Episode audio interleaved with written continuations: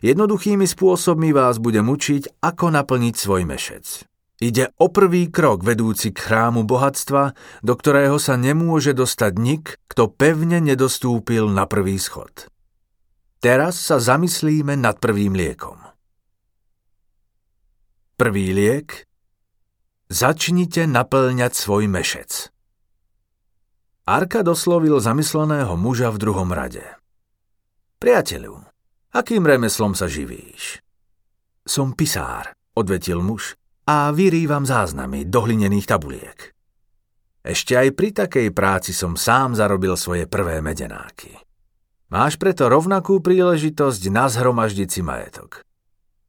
Arka doslovil zdravo vyzerajúceho muža, ktorý sedel o čosi ďalej. Povedz nám, prosím, aj ty, čím si zarábaš na chlieb? Som mesiar, odvetil muž. Kupujem od farmárov kozy a zabíjam ich. Meso predávam gazdinám a kože výrobcom sandálov. Keďže aj ty pracuješ a zarábaš, máš všetky predpoklady uspieť v tom, čo som zvládol ja.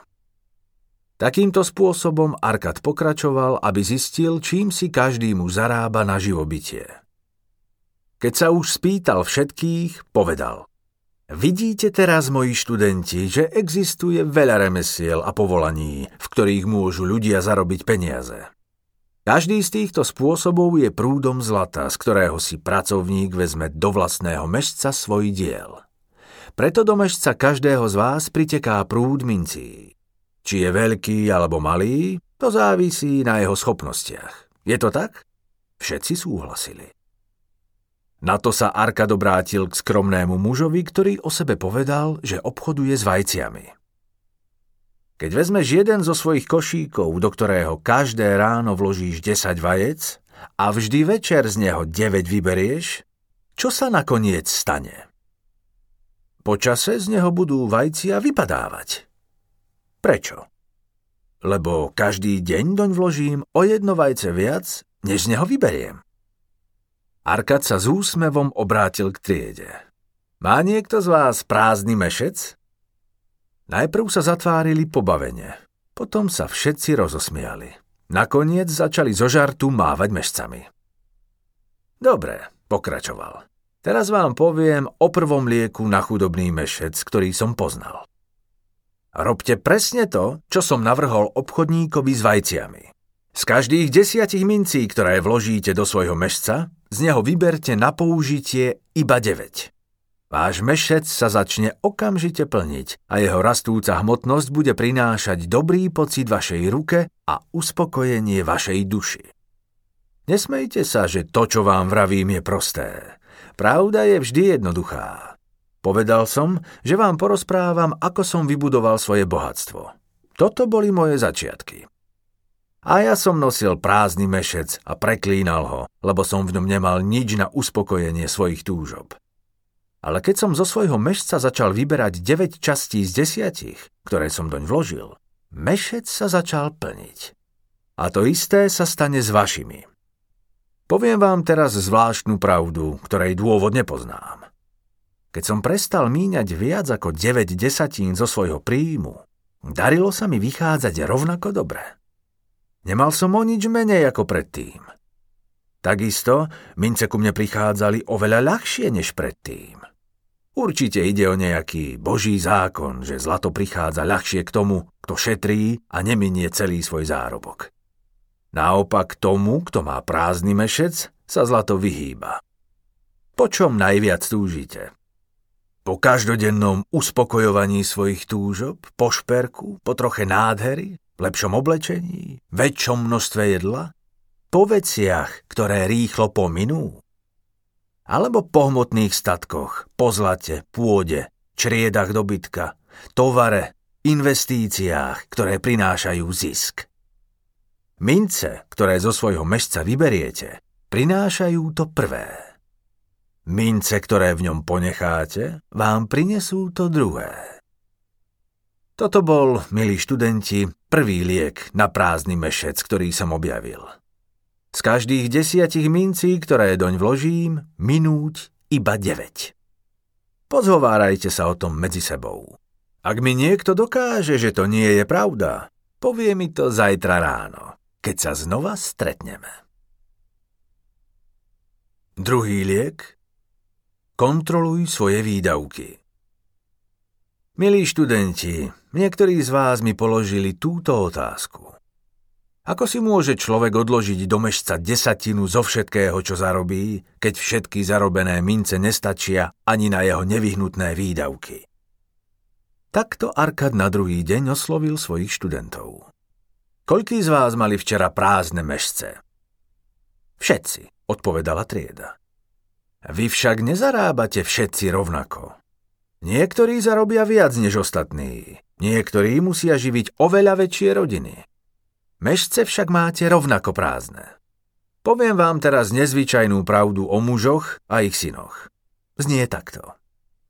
To, čo každý z nás nazýva svojimi nevyhnutnými výdavkami, bude, pokiaľ sa tomu nevzoprieme, vždy rásť, aby sa vyrovnalo našim príjmom.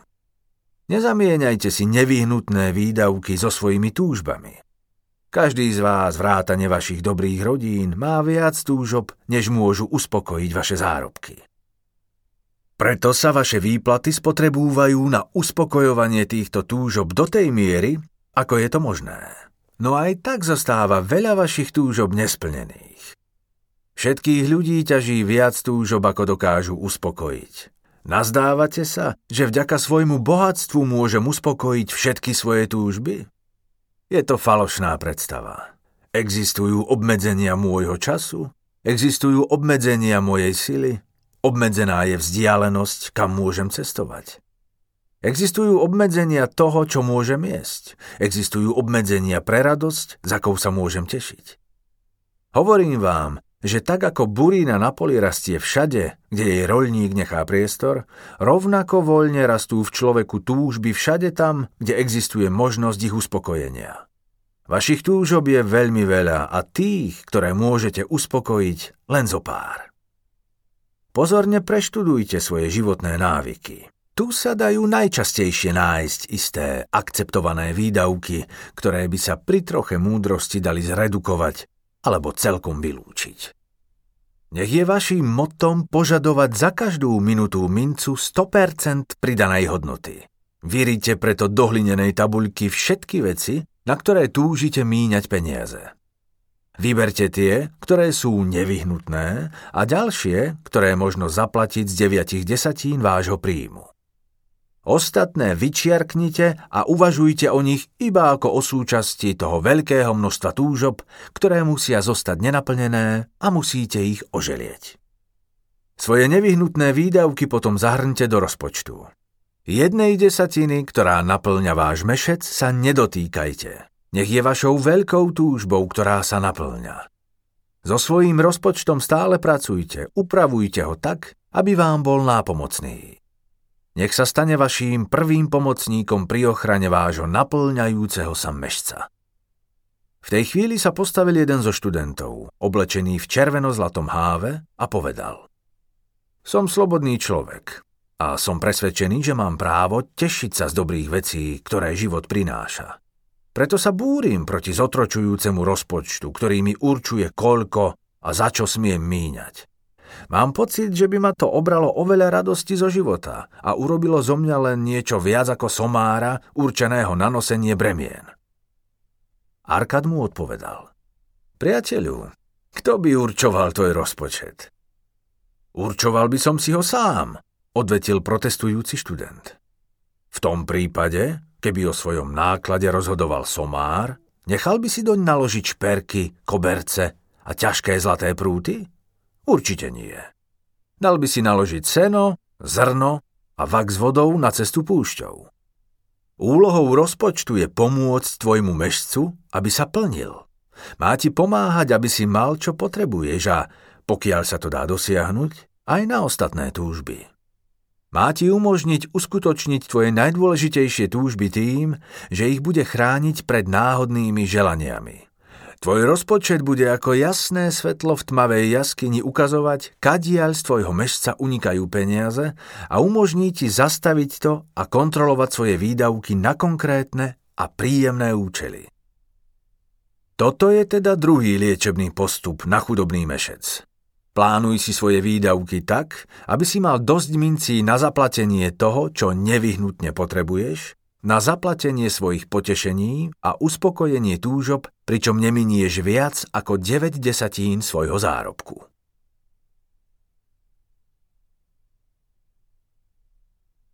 Tretí liek. Postaraj sa o množenie svojho zlata. Hľa, váš chudobný mešec sa naplňa. Máte v sebe toľko disciplíny, že v ňom nechávate desatinu zo všetkého, čo zarobíte. Máte pod kontrolou svoje výdavky, aby ste svoj rastúci poklad chránili. Teraz sa zamyslíme nad spôsobmi, ako váš poklad uložiť, aby pracoval a rástol.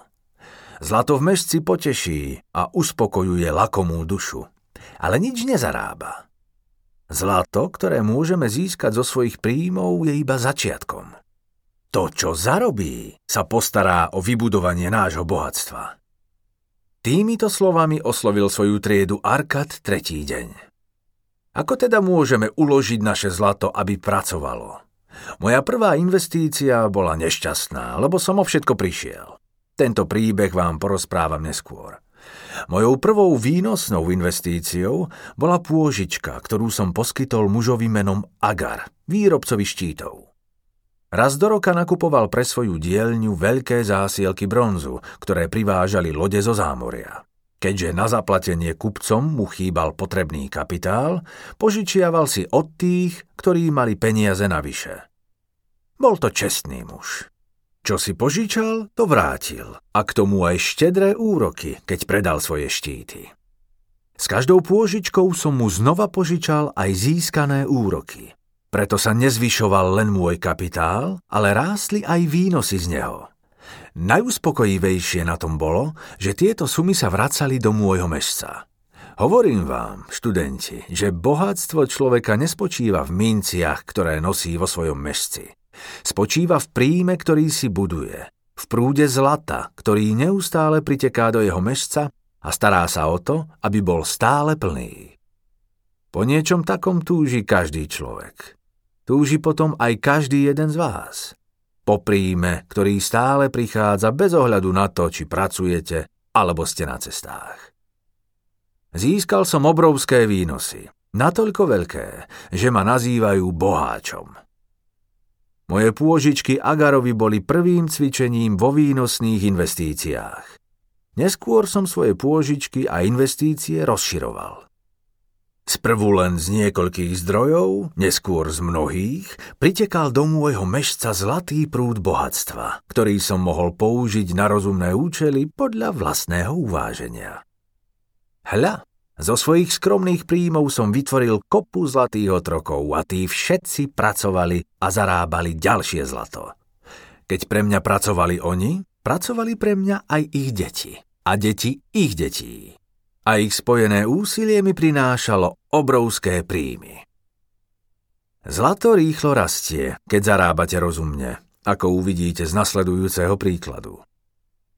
Keď sa istému roľníkovi narodil prvý syn, dal 10 strieborných mincí bankárovi s tým, aby ich synovi uložil na úrok, kým nebude mať 20 rokov. Bankár to urobil – Dohodli sa, že úrok bude každé 4 roky predstavovať štvrtinu hodnoty požičanej sumy. Pretože túto sumu vyčlenil synovi, požiadal ho rolník, aby úrok pripočítaval k istine. Keď potom chlapec dovršil 20 rokov, zašiel rolník za bankárom znova, aby sa opýtal na striebro. Ten mu vysvetlil, že keďže sa táto suma zvyšovala o úroky z úrokov, pôvodných 10 strieborných mincí, teraz narástlo na 31,5. Rolníka to veľmi potešilo a pretože syn tie peniaze nepotreboval, nechal ich ešte u bankára. Otec sa medzi tým pobral na iný svet a keď syn dovršil 50 bankár mu pri vyúčtovaní vyplatil 167 strieborných mincí. A tak sa v priebehu 50 rokov investícia vďaka úrokom znásobila takmer 17 násobne. Toto je teda tretí liek na chudobný mešec. Nechaj každú mincu pracovať, aby sa mohla množiť rovnako ako čriedy oviec a mohla ti prinášať príjem, prúd bohatstva, ktorý bude neustále pritekať do tvojho mešca.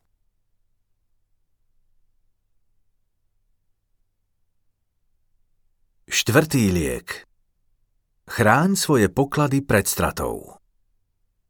Smola má rada jagavý terč. Zlato v mešci si človek musí dobre strážiť, inak oň príde. Je preto múdre, keď sa najskôr naučíme zabezpečiť a chrániť malé čiastky skôr, ako nám bohovia zveria väčšie. Takto Arka doslovil svoju triedu štvrtý deň. Každého majiteľa zlata pokúšajú príležitosti, keď sa mu zdá, že by mohol zarobiť veľké čiastky investovaním do tých najhodnovernejších projektov. Často do takých investícií nedočkavo vstupujú jeho priatelia a príbuzní a nabádajú ho, aby ich nasledoval. Prvým spolahlivým princípom investície je bezpečnosť vášho kapitálu. Je múdre nechať sa nalákať väčšími výnosmi, keď môžete prísť o svoj kapitál? Ja hovorím, že nie. Trestom za riziko je pravdepodobná strata. Pozorne si preštudujte, skôr ako sa so svojím pokladom rozlúčite, všetky záruky týkajúce sa jeho bezpečného vrátenia. Nedajte sa oklamať romantickými túžbami po rýchlom zbohatnutí. Skôr ako svoj poklad niekomu požičiate, preverte si jeho schopnosť vrátiť ho a tiež jeho povesť, aby ste mu pre svoju nevedomosť nedarovali svoj ťažko získaný majetok. Skôr ako ho zveríte ako investíciu v akejkoľvek oblasti, oboznámte sa s nebezpečenstvami, ktoré naň môžu číhať. Moja prvá vlastná investícia bola pre mňa v tom čase tragédiou. Svoje celoročné úspory som zveril výrobcovi tehál Azmurovi, ktorý cestoval do ďalekého zámoria. Dohodli sme sa, že mi v Tyre nakúpi vzácne fenické šperky. Tie sme po jeho návrate chceli predať a o výnos sme sa mali rozdeliť. Feníčania sa však zachovali ako darebáci a predali mu kúsky skla. O svoj poklad som prišiel. Dnes by mi moje skúsenosti okamžite povedali, aké hlúpe je poveriť nákupom šperkov výrobcu tehál.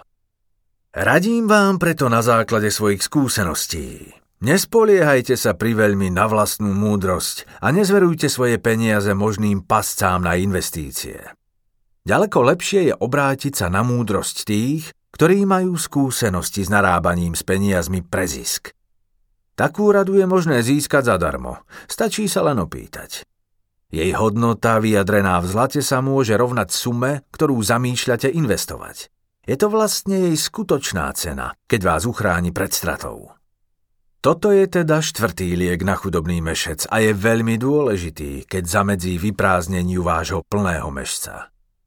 Chránte svoje bohatstvo pred stratou tým, že budete investovať iba tam, kde je váš kapitál v bezpečí, odkiaľ ho môžete v prípade potreby vybrať a kde budete môcť získať slušný výnos. Radte sa s múdrymi. Požiadajte o radu tých, ktorí majú s výnosným zarábaním so zlatom skúsenosti. Nech ich múdrosť chráni vaše bohatstvo pred neistými investíciami.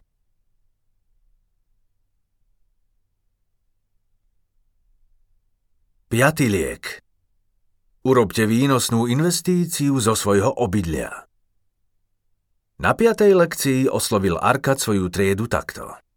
Keď muž odloží bokom 9 dielov svojho zárobku, z ktorých žije a užíva si život, a keď akúkoľvek časť z týchto deviatich častí dokáže zmeniť na výnosnú investíciu tak, aby to neprinieslo újmu jeho blahobytu, jeho majetok bude rásť o to rýchlejšie. Priveľa našich mužov v Babylone vychováva svoje rodiny v nevhodných obydliach. Pritom platia svojim náročným domácim plný nájom za priestory, v ktorých ich manželky nemajú miesto na pestovanie kvetov, ktoré potešia ženské srdcia a ich deti sa môžu hrať len v špinavých uličkách. Žiadna rodina si nemôže plne užívať život, keď nemá kus pôdy, kde by sa mohli hrať deti a kde by manželka mohla pestovať nielen kvety, ale aj zdravú zeleninu na obživu svojej rodiny. Srdcu človeka prináša radosť jesť figy z vlastných stromov a hrozno z vlastných viníc. Mať vlastný domov, a to taký, o ktorý sa hrdo stará, vkladá do jeho srdca seba dôveru a do jeho konania väčšie úsilie. Odporúčam preto každému mužovi mať vlastnú strechu, ktorá ho bude chrániť. Je v schopnostiach každého rozumného muža mať vlastný domov. Vari náš veľký kráľ múdro nerozšíril hradby Babylonu, takže je v ňom teraz mnoho nevyužitej pôdy, ktorá sa dá kúpiť za veľmi slušnú cenu?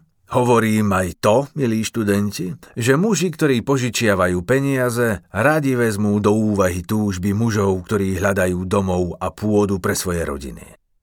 Môžu vám rýchlo požičať, aby ste mohli zaplatiť výrobcovi tehál a staviteľovi, ak viete ukázať primeraný diel potrebnej sumy, ktorú ste si už zabezpečili na tento účel. Keď už bude váš dom postavený, môžete veriteľovi platiť rovnako pravidelne, ako ste platili svojmu domácemu. Pretože každá vaša splátka zníži váš dlh a o niekoľko rokov jeho pôžičku splatíte. Potom bude vaše srdce spokojné, lebo budete vlastniť hodnotný dom a vašimi jedinými výdavkami budú dane odvádzané kráľovi. Tiež častejšie posielajte svoju dobrú ženu prať vaše odevy k rieke, aby pri návrate vždy mohla priniesť plný vak vody a zaliať úrodu. Takto prichádza požehnanie k človeku, ktorý má vlastný dom. Veľmi tým zníži svoje náklady na bývanie, zo zárobku mu zostane viac peňazí na radosti a uspokojenie svojich túžob. Takže toto je piatý liek na chudobný mešec. Majte svoj vlastný dom. Šiestý liek. Zaistite si budúci príjem. Život každého človeka postupuje od detstva k starobe. Taká je cesta života a nikto z nej nemôže vybočiť, pokiaľ ho bohovia nepovolajú do iného sveta predčasne. Preto hovorím, že človeku prináleží vykonať prípravy, aby si na dni, ktoré prídu, keď už nebude mladý, zaistil primeraný príjem a aby zabezpečil svoju rodinu, keby s ňou už viac nebol a nemohol jej poskytovať pohodlie a podporovať ju. Táto lekcia vám ukáže, ako si zabezpečiť plný mešec, keď vám už vek neumožní toľko zarábať. Týmito slovami oslovil Arkad svoju triedu v šiestý deň. Človek, ktorý vďaka pochopeniu zákonov bohatstva nadobúda stále väčší zisk, by mal myslieť aj na budúcnosť. Mal by plánovať určité investície alebo opatrenia, ktoré bude môcť bezpečne vykonávať veľa rokov no tak, aby sa k ním vedel dostať, keď nastane čas, ktorý múdro predvídal. Existujú rozličné spôsoby, ako sa môže človek zabezpečiť do budúcnosti. Môže si zaobstarať skryté miesto a tam zakopať tajný poklad. Lenže akokoľvek šikovne ho ukrie, môže sa stať korisťou zlodejov. Preto tento plán neodporúčam. Človek môže na tento účel nakúpiť domy alebo pozemky. Keď bude vyberať múdro, s ohľadom na ich užitočnosť a budúcu hodnotu, nestratia na cene a výnos z nich alebo z ich predaja celkom postačí jeho zámerom. Človek môže sám požičiavať neveľké čiastky bankárom a pravidelne ich zvyšovať. Výnos z nich veľmi prispeje k rastu tejto sumy.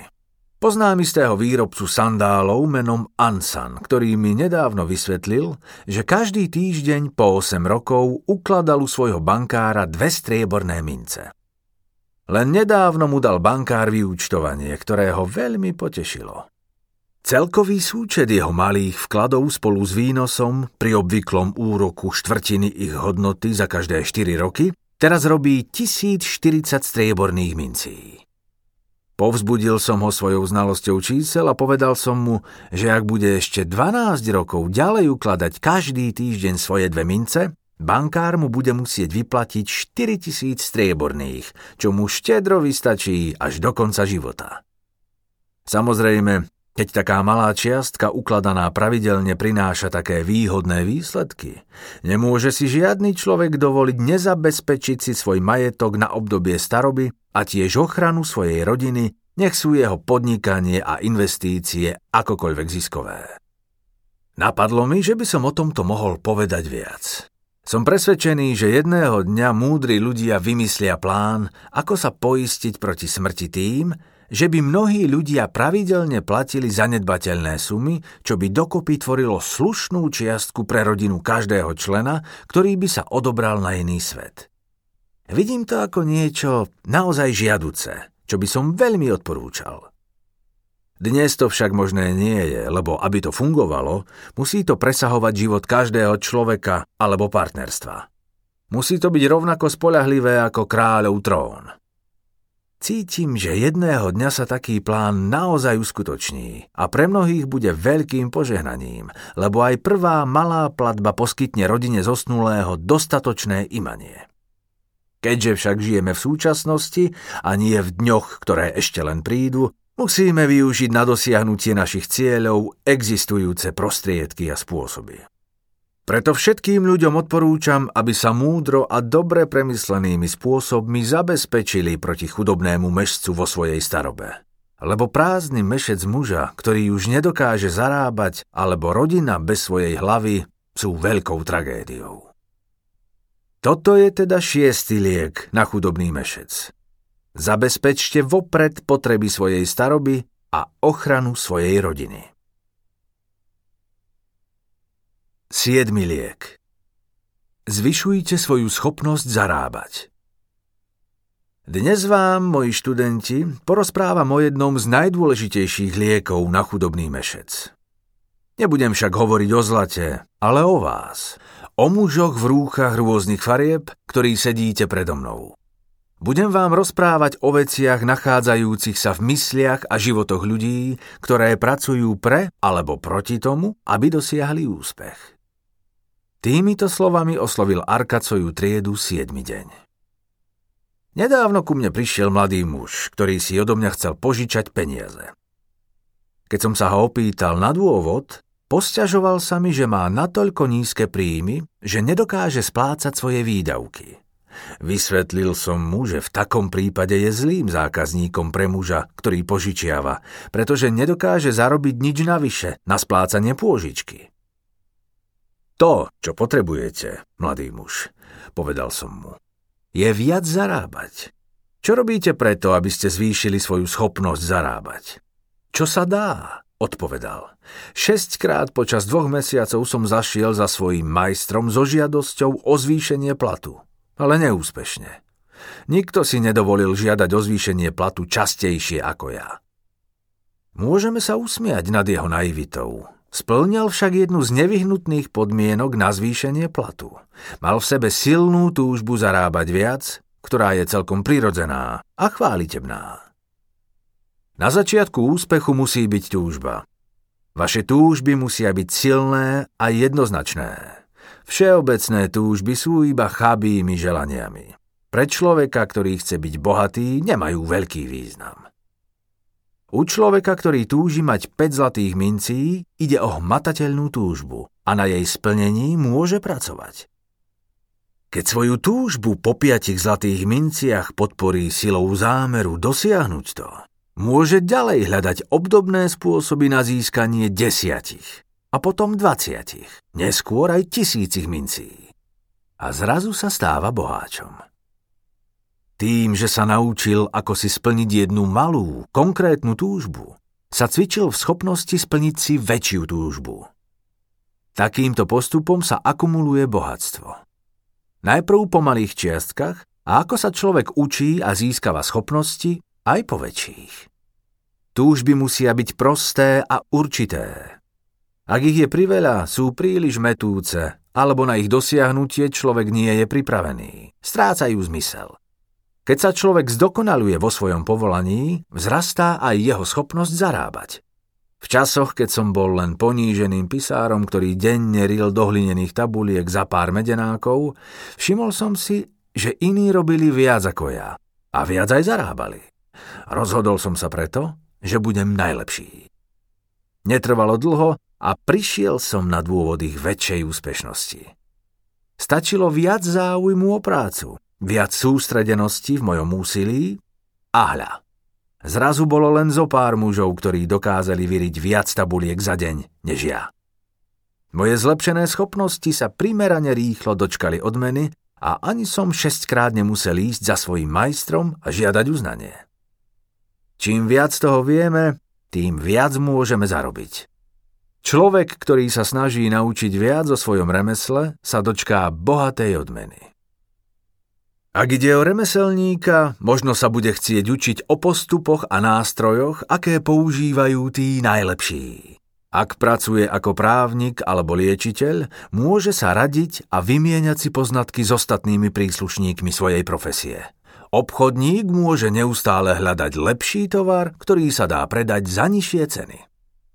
Robte vždy veci, ktoré človeka menia a zušľachťujú, lebo dôvtipní ľudia dosahujú väčšiu zručnosť, aby mohli lepšie slúžiť tým, na ktorých sú závislí.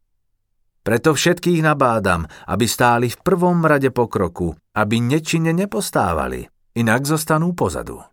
V živote človeka prichádza veľa vecí, ktoré ho obohacujú o cenné skúsenosti. Ak si chce človek vážiť sám seba, musí robiť nasledovné. Musí promptne splácať svoje dlhy a nekupovať to, čo nie je schopný zaplatiť. Musí sa starať o svoju rodinu, aby o ňom mohli dobre zmýšľať a hovoriť. Musí spísať závet, aby v prípade, že ho k sebe zavolajú bohovia, bolo možné vykonať náležité a spravodlivé rozdelenie jeho majetku. Musí mať súcit s tými, ktorí sú zranení a nedarí sa im a musí im v rozumnej miere pomáhať. Musí konať ohľaduplne voči svojim blízkym. Takže siedmým a posledným liekom na chudobný mešec je kultivovať svoje sily študovať a stať sa múdrejšími, zručnejšími, aby ste mohli konať tak, aby ste si vážili sami seba. Na splnenie svojich starostlivo zvážených túžob by ste preto mali získať seba dôveru. Toto je teda sedem liekov na chudobný mešec. Na základe skúseností svojho dlhého a úspešného života k ním nabádam všetkých ľudí, ktorí túžia po bohatstve. V Babylone, milí študenti, je toľko zlata, že sa vám o tom ani nesnívalo. Je ho dosť pre všetkých. Teraz chodte a uplatňujte tieto pravdy, aby ste mohli prosperovať a bohatnúť. Máte na to právo. Chodte a učte týmto pravdám, aby každý slušný poddaný jeho veličenstva mohol tiež slobodne čerpať z nesmierneho bohatstva nášho milovaného mesta.